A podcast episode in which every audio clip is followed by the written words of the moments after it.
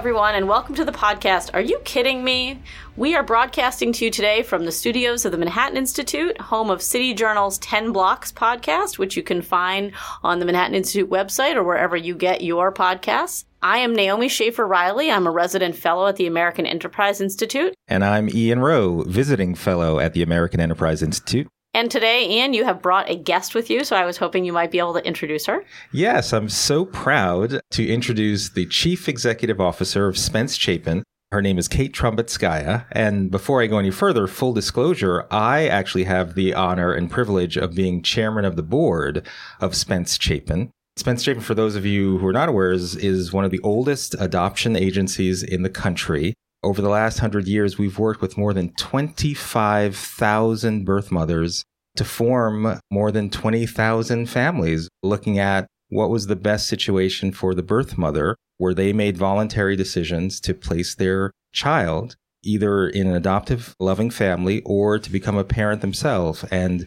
it's an incredible track record, and we're very pleased to have Kate with us. Yeah. Thank you so much. I'm really excited to be here. We wanted to sort of start today by kind of getting like a little bit of the lay of the land. So, Spence Chapin is a private adoption agency. So, tell us a little bit about that because we often talk on this podcast about foster care and adoption out of foster care. So, what is the difference between public and private adoption? Spence Chapin, as Ian had mentioned, has been around for over 100 years. It's a New York City institution. And what we do at Spence Chapin, we work with birth mothers who come to us in crisis to work out a plan regarding their parenting choice. And those options that we discuss with them include placing a child vis-a-vis a private adoption through Spence Chapin with a family that they themselves select or deciding to parent their child. So essentially what Spence Chapin does is offer women safe space to make an informed, voluntary, knowing decision about parenting or not parenting their child. It is completely different from the very adversarial nature of the foster care system from the minute you meet a social worker that is in your home or a case planner who's executing either an emergency removal or removing the child from the home or recommending a court ordered supervision proceeding, you're entering an adversarial arena. And that is the difference between really the essential difference between the foster care system and what right. we do at Spence Chapin.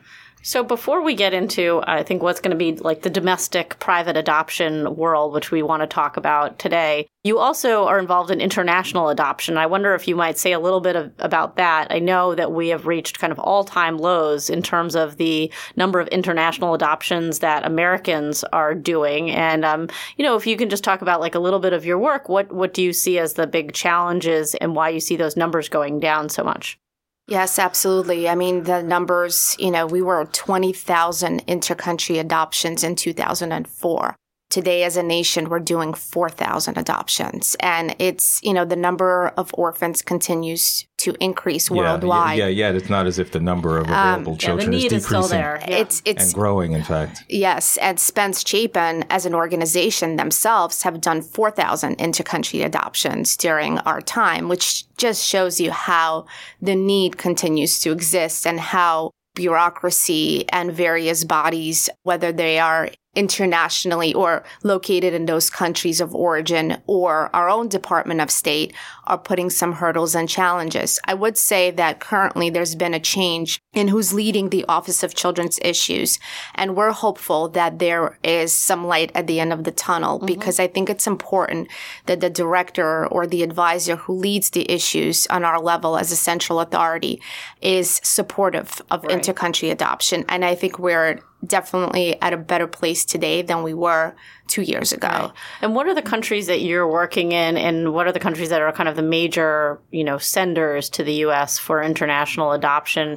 And can you talk just a little bit about what the typical child looks like who is in an intercountry adoption right now? Sure. So Spence Chapin works in South Africa, Bulgaria, and Colombia as the primary provider, mm-hmm. but we offer services to all families around the country should they choose to adopt from other countries around the world. You know, the children who are listed on the adoption registry for intercountry adoption and who are available for intercountry adoption usually are older children mm-hmm. with special needs. Special needs, yeah. And those needs can be varying in degrees from medical special needs to cognitive delays. So there are significant special needs in most of the children that we do place. Yeah. And with the reduction in international adoptions, we haven't yet seen, though, a commensurate rise in domestic adoptions, have we?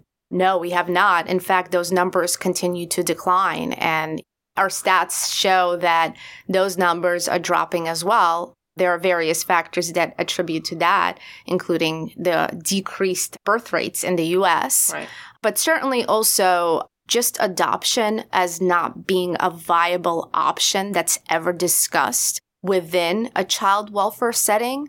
So, in fact, we're discouraged here to talk about adoption because reunification is the first and foremost concept that's brought to birth families. Right. Um, while considering all options, adoption is never on that list. So, this is this is kind of a crude formulation, but if you see adoption as kind of supply and demand, you're mostly sort of saying that it's not that Americans generally parents don't want to adopt. It's actually that there are not a lot of children who are available to adopt, at least through this through private adoption, and certainly not a lot of infants who are available for adoption. Yeah, and, and and obviously, I think there's also it used to be that if you were a, a single woman who was pregnant, there was probably more cultural pushing for you to consider Shame, ad- we call that sh- shame. Yes, Yes, shame around being a single mother was not something that one did, and I think that's fundamentally changed, which is probably contributing to why there are less babies available for adoption. I also think that education is key. It's this myth that foster care and adoption are the same thing, or foster care and private adoption are the mm-hmm. same thing. So it's the very beginning of, you know, when a woman is in crisis and not being aware of that option of choosing adoption, especially open adoption, mm-hmm. an opportunity to select a family, to have a relationship, an ongoing contact and relationship with the child and the family. I think those are key components that are not being shared nationwide. So adoption is often viewed as another form of foster care. So automatically there is a reaction to I don't want to deal with the system, whatever Right. that system is, or I don't want to deal with the caseworkers. I don't want to deal with ACS. So I think that that, you know, debunking that myth is critical to moving adoption at the forefront and center of conversation. there has to be a shift that takes place because a lot of people still think about adoption as something that is not only the product of shame, but also something that's been coerced. That you know, a woman has been sort of forced into this position, and I think Spence Chapin and, and a lot of the other adoption agencies that I've looked at really are trying to sort of turn this into a you're making a positive choice, you know, for your child, for yourself, trying to give them better life. I know that there are people who are sort of trying to change the language around adoption to make it not about giving up a child, but you know, about putting a child in a in a better position than you're able to provide for them right now. So, you know, I think it, it seems like it requires a whole cultural change, language change, just really revisiting this and not just, you know, I think this is like across the political divide. I mean, it's- Absolutely. it's, I think conservatives, you know, have sort of embraced the pro life ethic and are saying to women in crisis, you know, you can handle this, we'll help you, you know, we'll provide as much support as you can, which is great, you know, to the biological mother. And liberals are saying, you know, look, there are other choices here, you know, maybe abortion is one of them. But I think on both sides, adoption has become the last possible Absolutely. option. You know, and I also think there's this perception that if one goes to an adoption agency, they're going to be forced, they're coerced. But in the case of Spence Chapin, something like 60 to 70% of the birth mothers that come to Spence Chapin end up actually parenting.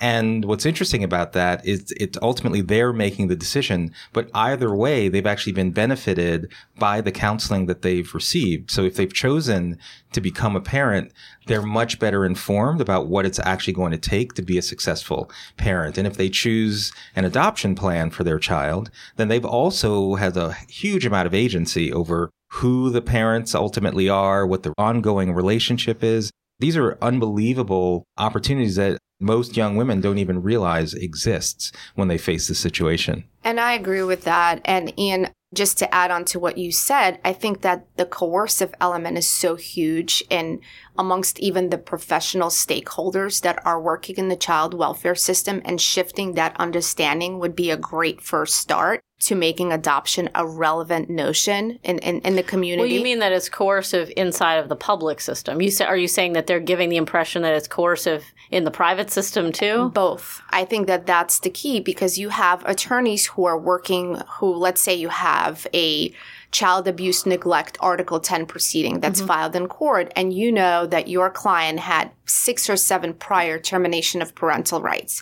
And the chances of him or her, or this family, fully rehabilitating or getting their child back are really slim why not have a conversation about adoption? Right. And, you know, the idea is that the concept is, well, it's coercive. It feels like, you know, it's a quid pro quo situation because they're in this vulnerable place. In addition to, you know, I want to work with my client to make sure that they have all their best options to be able to reunify with their child. Right. The reality is those things will not happen. And it's all at the expense of the child or the children. So while we care about due process and zealous advocacy, we often forget what's at stake here. And right. And those are the children. keeping the relationship between the children and the biological parent. If a biological parent and an adoptive parent can reach that yes. decision outside of a courtroom and outside of that adversarial process, you know, there seems like there's a much better relationship in the long term for a continued visitation and all sorts of things between the biological parent and the adoptive parent than if you just do the whole thing through the foster care system. Absolutely. And I think that's the key to what Spence offers is adoption competent clinicians and staff who are able to walk families through the process of what it would feel like to, you know, after you do place and adoption is finalized, what it would feel like to meet again, to have a child understand that this is a birth mother and these are my parents? And what does that feel like? And how will that unveil itself over time? And mm. I think within the foster care system, you have case planners who are overburdened, overworked, who are not trained to have these conversations and who have no idea what it's like, even post adoption within foster care to create a safe space for the children or the child to visit with their birth family. It's like, you know, you, you know, one of the stories I remember from my work at Family Court Legal Services as an attorney is that a child who was adopted as a young teenager runs into his birth mother on the street and doesn't know what or, or how to interact with her because he's never been taught. Right. He's never been allowed to be in a space to say to him that yes, you have been adopted. These are your parents, but yes, your birth mother lives in this local community. Wow. And this is what adoption means. Yeah. So, so to offer that, that support and, and, after the fact. And Kate, can you, just to give another sense of how far away this is from an adversarial relationship, talk about the whole area of interim care and how that's such a huge support for a birth mother in crisis. Yes, thank you, Ian. So interim care at Spence Chapin is really a unique service that we offer at Spence Chapin. It is a service almost like respite care, but not quite. We train volunteers who are trained and prepped by Spence Chapin to take care of the infants who are placed temporarily in their care while a birth mother contemplates the plan around adoption and or parenting. It's not a full and final relinquishment of parental rights, but it, what it does for any birth parent clinically gives them an opportunity to step back and really assess, how does it feel not to have this child with me? This is what it would feel like. And I'm okay with that, or I want to ask right, for the I'm child okay to. I'm that, not yeah. okay with that. So either way, it's a it's a creation of space, safe space for the birth parent. It's also a continuation of being bonded and attached to an individual, an adult, and we we, when we place a child into an interim care home, it's the same interim care home for the duration of the case. Which could so be how long? Could be anywhere from, you know, we've had children who are placed for 30 days and those who've been placed for six months if, if they're in our special needs program. Uh-huh. And, that, and that entire time, the birth mother has not given up custody of the child. Right? That's right. Important. That's right. And, and they're contemplating and they're thinking about it and they're meeting with their independent counsel, which is another highlight for Spence Chapin. We assign independent counsel to each birth parent and it could be separate, one for birth mother, one for birth father. And counsel is not someone who's just listed on a roster. These are right, attorneys are who are experts mm-hmm. in the field of adoption, relinquishment of parental rights. They're all qualified members, fellows of the American Academy of Adoption Attorneys. And essentially, they work with the birth parent to really engage them and help them understand their rights. And they're there to be part of the process completely and fully independent of Spence Chapin. We wanted to take advantage of having you here. We we often try to look at pieces that have been in the news that are related to child welfare or education or things that are affecting kids. And so I think many people may have read this piece in the New York Times by Ginia Bellafante last week, which talked about, well, the, the title was, Why Aren't There More Rich Foster Parents? And I think people may have read this article and they may have said, Are you kidding me? Just got to get that in there. Um, but I, but I wonder, you know, if you could offer your reaction. It, it sort of talked about how we have this nationwide shortage of foster parents. It's certainly here in New York why aren't there isn't there more kind of income class diversity there? Why aren't more people who seem like they're in a better position at least financially and in terms of probably their family stability level interested in doing foster care? Well, in my opinion, I think that specifically for New York, the the model has shifted so much, the child welfare model, where the focus of ACS and the commissioner has been really around the preventive services model generally across the nation, there's been a, a, big undertaking to place kids with kinship relatives. Right. So, you know, those two reasons are really, I think, are the major factors and not sort of casting a wider net, if you will, for other foster parents. However, well, there's kind of a chicken and egg thing right. here. Like if you, you know, if you, if you're casting your net, if you're focused on kinship parents, then maybe you're not recruiting foster parents and then you're claiming there's a shortage of foster parents, but you haven't put your efforts there. That's true. I think in New York specifically, the number of children who are entering foster care has decreased dramatically because of the preventive services. I mean, we went from 20,000 children in foster care to barely 9,000. Yeah, 9,000. Is that, so, the, is that the right metric for us to, like that, on one level, that sounds impressive, but should all 11,000 of those children been kept in their current situations as opposed to being adopted? Well, I, I think as opposed to being in foster care. So mm. not necessarily not necessarily in if foster. you're placed in foster care that you will actually wind up with a goal of adoption. You may stay in foster care for a while and age out. And I think that's the the critical piece for me that the the number of children who are entering the foster care system is is a much smaller number, which means that those cases that are coming in are really egregious. That means yeah. that the children who are being removed have a number of issues. So, you know, there are two sides of this of this article that I'm sort of seeing. Yes, certainly all families should be considered for the foster care licensing. And there's definitely a process that could be really challenging and overwhelming. But I do think that there's something to say about having an intense prep when you're dealing with children who are coming from homes that have been severely abusive and neglectful, where there are histories of replacement, over the years where, you know, the issues that they're coming with are severe. Yeah. So it doesn't take away from the need to prep and to intensify case management, if you will. I think the question is who's prepping the foster parents? Right. Who's overseeing them? Are they qualified staff who are experts in sort of assessing these needs and really helping the foster parents, parents to thrive with this child or right. these children in their home? Or is this just a robotic Right, we're going through the motions. And, you know, that's what takes away from really supporting the foster care community. Yeah.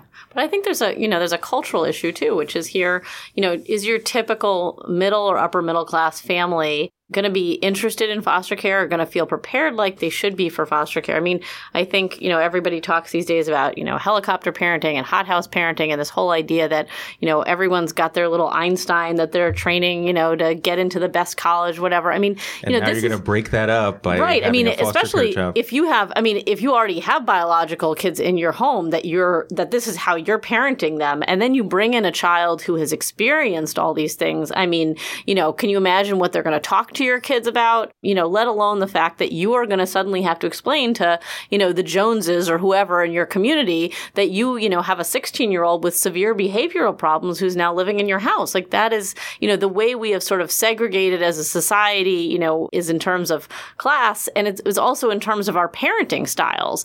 And so, you know, this I think is maybe, you know, too much of a leap for, for some parents. No, I, I, I definitely agree with that. And I think that it's an individual experience. And I think you, it's hard to put things into one bucket or the other. Dealing with a child, besides all the things that you've described, but you have a child who's been in the foster care system for a while, you're not only dealing with the day to day issues and, you know, the expectations of the assigned foster care agency, you're also dealing with the law and regulations. You know, most of these children AWOL. Yeah. And what, what does that feel like? And what does it look like for a family that's functioning at a certain kind of level? And this be thrown kind, into that kind of eh, crisis it, mode on a regular basis. Right. Yeah. So I think there's something to say for categorizing that not all affluent foster parents are being recruited in the same way than families or foster parents who are lower income families. Right. I mean, honestly, if there if there was a way to more normalize, you know, domestic infant open adoption like the way it's done through Spence Chapin, maybe those choices that a birth mother is considering would include adoption from the first place that could avoid some of these these foster care issues down the road. Yeah, that are more problematic. All right, well, that is all the time that we have for today. Thank you, for, Kate. That was you, very informative. Are you kidding me? That was great. That thank was, you for having me. That was um, very wonderful. So thank you, uh, Ian. Um, so I, again, am Naomi Schaefer Riley. I'm a resident fellow at AEI. And Ian Rowe, a visiting fellow at AEI. You can listen to our podcast, Are You Kidding Me? Uh, you can find it on the AEI's website. It's released the second and fourth Wednesday of every month and you can get it wherever you get your podcast. So thanks again for joining us. And Kate, what's the URL for Spence Chapin? SpenceChapin.org. Yeah, Fantastic. check it out. Thank you. Thank, Thank you. you.